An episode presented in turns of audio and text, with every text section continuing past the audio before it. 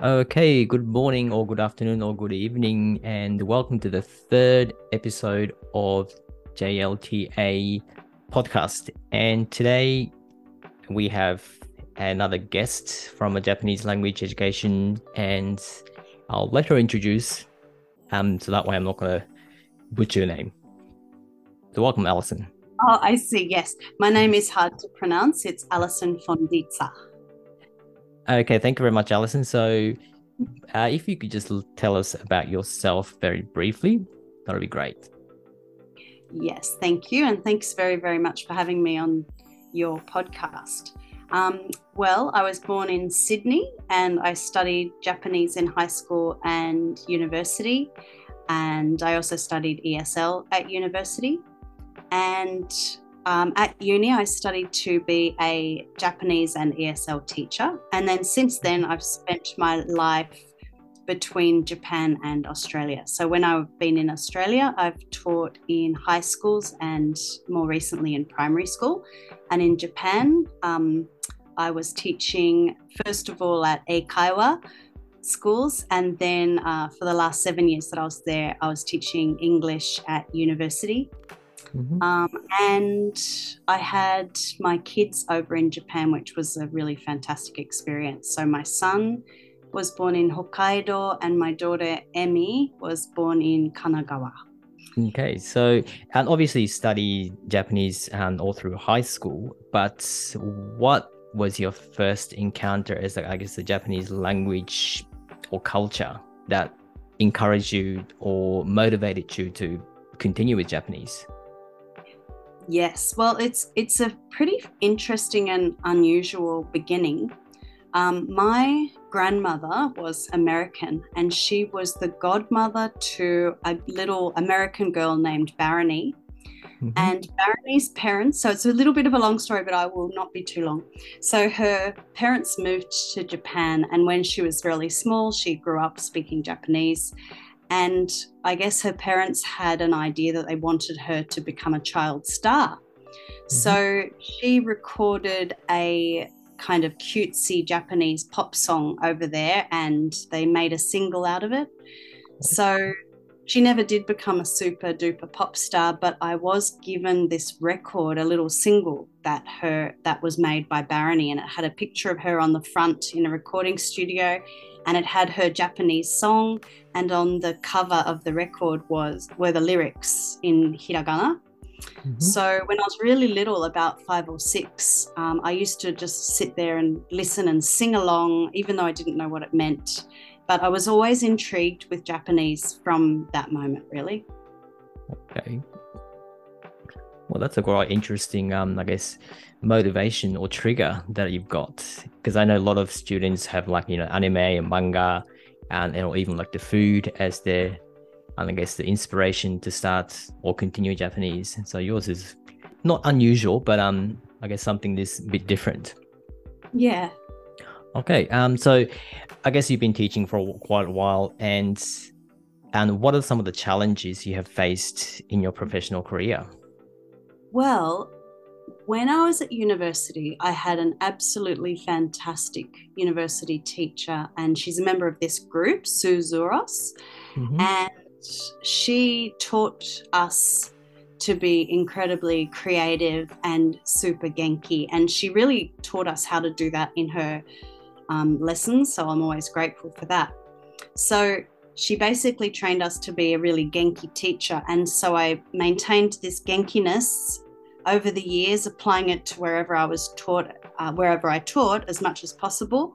But the biggest challenge for me is when I hit my late forties and early fifties, when my body just couldn't keep up with the genki factor. So I wanted to have these fun, lively, innovative lessons where I'd be engaging the students in all different ways. But because by this time I was teaching at a school, um, and the reason I'm telling this story is because I think a lot of teachers will be able to relate to this, that I was teaching in a P to twelve school, primary students, often eight lessons in a row with no break. Um, and because it was a large school, each year level had four classes. So I it my health just couldn't keep up. And so it was really hard. So I sort of kept trying, and eventually I decided to go part-time mm-hmm. and was lucky to work with an excellent partner teacher. And whilst, because I was working part-time, I started to work out different ways that I could still be Genki and teach the way I knew worked really well, but take lots of shortcuts to be able to look after my own well-being. So things like uh, recording songs, making up stories and reading the stories and then playing those stories to um, students instead of me using my voice all the time. So that was, um, it was hard, but it sort of pushed me to learn and engage with technology in new ways as well. So Yeah, but that was, yeah, the hardest. Actually, my husband is a language teacher too. And the way he put it is that he feels like an aging blue wiggle. And I like that. That's how I felt too. Okay, that's an interesting um, analogy. And well, I can kind of relate as well, because I'm, you know, in my mid forties and teaching for about twenty years, and I certainly do not have the same energy level as I did when I first started, so I can definitely relate. Um, just you mentioned the fact that you used to live in Japan and raised your kids as well. Um, mm-hmm. What was it like raising your kids in Japan, and obviously someone who is not Japanese? It was absolutely fantastic. We we loved every minute of it. The kids went to the local Yochien, and the the teachers there were, I was really, really impressed by how every teacher that our kids had, they could all play the piano. And so they incorporated music into their lessons um, and into their routines. I loved the undokai. It was really fun to have to communicate with the teachers in Japanese, you know, with the little, the daily diaries. So mm-hmm. the teacher would write what the what our kids were doing, and then I would come home and then I'd write back, and it was a really good way to keep my Japanese fresh. So yeah, we really loved it. Okay, so what made you want to live in Japan? Because obviously your husband is not Japanese, but obviously you have a passion for Japanese. So what made you want to live in Japan in the first place? Well, when I finished university, Macquarie, I was at Macquarie Uni, and they had a really nice program where uh, it was an internship. So I got to go to Fukushima and live in a little town called Hiratamura. Mm-hmm. Um, and that was the most welcoming and beautiful experience in my life, really. And we are still very, very close to everybody, uh, to the people in the town. That's what made me want to live there. Mm-hmm. Just the warmth of the people. And um, my husband came to, well, he wasn't my husband then, but he came to visit me a couple of times when I was there. And then he he was originally a French and German teacher, mm-hmm. um, but he started to get the Japan bug too. And so we eventually moved to Nagano, and that's mm-hmm. when he started to learn Japanese as well. Okay, it's a great story. Um, so you obviously achieved uh, many things, and one of them is about your writing your books. And but what are the other achievements that you are, I guess, proud of? I think one of the most random and fun achievements, which I am proud of, was that when I was working here in Cairns at a primary school, because we had come fresh from bringing up our kids in Japan, I was into all of the Japanese T V shows like Pitagora Switchi and Nihongo de Asobo. Mm-hmm. And because I really, really think those shows are amazing. So when I moved here, I wanted to expose the primary students to to what I'd learned from the T V over there. So I taught them the the, the Arugorizumu Taisō, mm-hmm. and which are the year fives. And because there were four classes in year five, that's a lot of kids. And then I thought, I wonder if N H K would be interested in the fact that Australian students are singing this song and dancing to this song. So I wrote to N H K and sent them, um, I got permission first, but sent them um, pictures of the students. And this resulted in a lot of correspondence uh, over months. Mm-hmm. Um, but I eventually persuaded them to come, and so they flew with uh, the two comedians from that dance um, and their film crew. They all came to our school and we spent a day with all of year five dancing under a big tree on the oval. And then the best part was a select group of students were chosen to go on a minibus, and we toured all over Cairns to different locations and filmed us at like the zoo and on the beach and out at Mariba, on which is heading out towards, you know, very, very dry areas where there were termites nests and things. In the end, that became a show on in Japan on N H K, and it was played for quite a few years. So sometimes I have people come back and they say, oh, I saw your kids in Japan. So so that was my, I was very excited by that. It was very lucky because I think they told me it was lucky too, because off they said they get a lot of correspondence, and it was just lucky that they read that one, I think. Okay. Wow, that sounds great. Many, I guess, teachers will know you as a an author of the Japanese English Early Readers Series, which um, my school have also purchased um, for at the beginning of this year. Um, but what were the inspiration behind writing those books? Well, first of all, overall, it was when I was look. So when I was teaching in Cairns at the primary school level, I had lots of Japanese books which I'd brought home with me, and also um, I was able to buy a few books from Intex. Thing, my favorite one, actually, I want to give a plug to Panda's Bathhouse. I love that book. So mm-hmm. I used to read the kids these books, and they'd be available in the library. And I also recorded my voice reading those books and put it on the school website, because I thought I really wanted the students to be able to borrow the books and listen to them at home.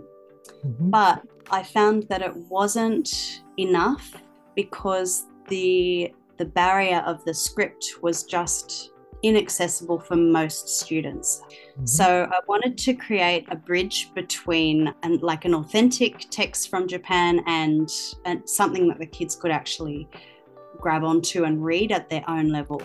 So that was really the inspiration behind the books, because there was nothing like that. And I also wanted it to be aligned to the curriculum.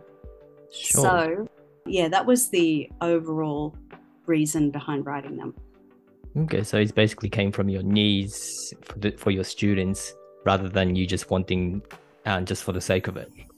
No, no, it was, I made some stories up for my students. They're not the ones that I'm selling now, but mm-hmm. I made some up, and I just saw the way they responded to them. And And this idea of having hiragana only on one page, and then you turn the page and there's hiragana with the decoded romaji above each hiragana and the English. The reason I did it like that is because some students can read the hiragana only page without looking at the next page, but then there's a lot of students who don't have that ability, or who are not patient enough to do that yet, because they're just not competent enough at reading. So that's why I sort of I watched how students could go between looking at the page that they were decoding and then checking against the decoding, but over time they could just check and use the hiragana only page. So that was the main idea behind it. So I developed it for for school, saw that it worked, and then decided to to get into it. And there's another important aspect to the books which I would like to mention, and that is that they're not they haven't been written just to teach Japanese. Mm-hmm. Most of the books come with another aspect, another element to them, so I really wanted them to be engaging. Sometimes they're humorous, sometimes they are uh, you know just meant to be a fun story, but a lot of the times they are linking with uh, important issues like sustainability, homelessness, and there's one about cyber safety as well. So I've been trying to write the book so they engage the students to really use their critical thinking skills, and so that they're not only learning Japanese language, but they're engaging their brains at a at a deeper level, which will ultimately mean that there's more language learning happening as well, because they're engaged. Okay. Um, so there are obviously other teachers who, you know, might be interested in publishing. Um, what are the steps that you actually chose to, you know, get it from basically writing your own to getting it published? It's a really detailed process, but anyone can do it as long as they've got the time. And it was, first of all, of course, you have to have the ideas for for what you want to do. So step one is to work out what stories you'd like to tell and how you're going to illustrate it. I looked at publishing on through a textbook or on Amazon, but basically it was such a niche market, Japanese teachers, and I'm really written them for Australian students. I decided that I would publish them myself. So I needed to have people who would edit the work and check it for me. So I had to collect those people, who I'm very grateful to. And then I learned about getting, I. so if you self-publish, then you need to get register I S B N numbers so that they're useful. They can be read in a library and be registered. And then I had to find a printer. So I wanted to have an Australian printer, and luckily we found a really great one locally. So we've had them printed here in Cairns. So there are a lot of steps, um, and it takes an incredible amount of time and effort. So, so it's something, the reason I was able to do the first batch or the first series was because, first of all, I had to go and look after my um, stepfather, who had Alzheimer's. And so I was sitting with him for two weeks straight while my, my mum was in hospital. And so I had this downtime where I really couldn't move away from where he was. Sure. And I knew that I had this time coming up. So I was able to sit down and just brainstorm for two weeks, which was the main, that's where the stories came from. But then once I had that in place, I took six weeks long service leave and worked harder than I ever have to to put it all together. Okay, so your your work is basically hours now for your dedication and your ideas. Yes, and of course the the people who helped me. So I've I've got, um, I'm not sure if they want me to say their names, but they're on the book. But I have okay. editors, and so and they help really well as well. So they look at the the language that I've used, and they look at the um, the story, and they critique me all the way along. So, uh, and my husband as well, he's part of that process. So they look at all sorts of, there's three of them, and they look at the stories in different ways. And yeah, they do a huge amount of work as well. Okay. So you have the website as well that um, the people can buy. What's the easiest way for people to purchase uh, those books if they're interested? You, I think the most common method is just emailing us through the website with a purchase order, which I didn't know about when I started writing books, because I studied all about writing and publishing, but then when it got to the business, I was a little bit out of my depth. But I learned about purchase orders, and that's where basically a teacher will say, can I please have this set, and I'd like this, this, this, and this is my school. And they give mm-hmm. us the details. We write an invoice, and then we ship the books with the invoice, and the te- and the school will pay the invoice later. So you can do it that way, or mm-hmm. you can just buy them online. Okay. Um, so obviously you had that enough time to dedicate on publishing or coming up with ideas and publishing. What's your, I guess, future publishing um, plans at this stage? Well, at the moment, we've just, well, we published the chocolate series this year. So we had the mustard series, aqua series, and then the chocolate series. In the long-term future, I really want to do one more series, and it will be matcha. Okay. But for now, I don't have time to write any more books. But what my husband is working on is turning them into, making workbooks that will go with the books, and um, plans that would go with the books as well. Okay. So watch watch this space, I guess. Thank you, Shingo Sensei. um. So just very briefly, like, what is what's the I guess the best thing about being a Japanese educator, or, or your you know your publishing in general? In general, I, in terms of teaching, I think it's teaching it. We're lucky because I know every teacher that says that they love their subject area, but I think Japanese teachers are special because we really, really love our subject area. It's a huge part of our lives. So whenever I talk about Japan, it's it's from my heart. So it's really nice to have any, that the job is related to, you know, who I am. So I love to be able to teach about something that I'm so passionate about. And in terms of the books, as I said, I've always liked to be creative in, you know, writing songs or writing stories for my own students, but to have that now have turned into writing books that students around Australia are reading, that's really, really satisfying. And a little bit uncomfortable as well.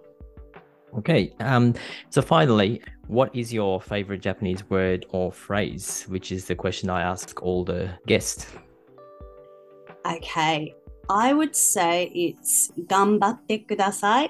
And the reason is, when I was at school, I learnt that it was good luck. Mm-hmm. And I love that it means so much more than that in Japan, and that it's not a a fatalistic luck, it's hard work um, sure. and luck together. So I really like "Ganbatte kudasai." Okay, great. Well, thank you very much for your time, and um, I wish you good luck um, in the future in terms of more publishing. Thank you. 今日はありがとうございました。どうもありがとうございました。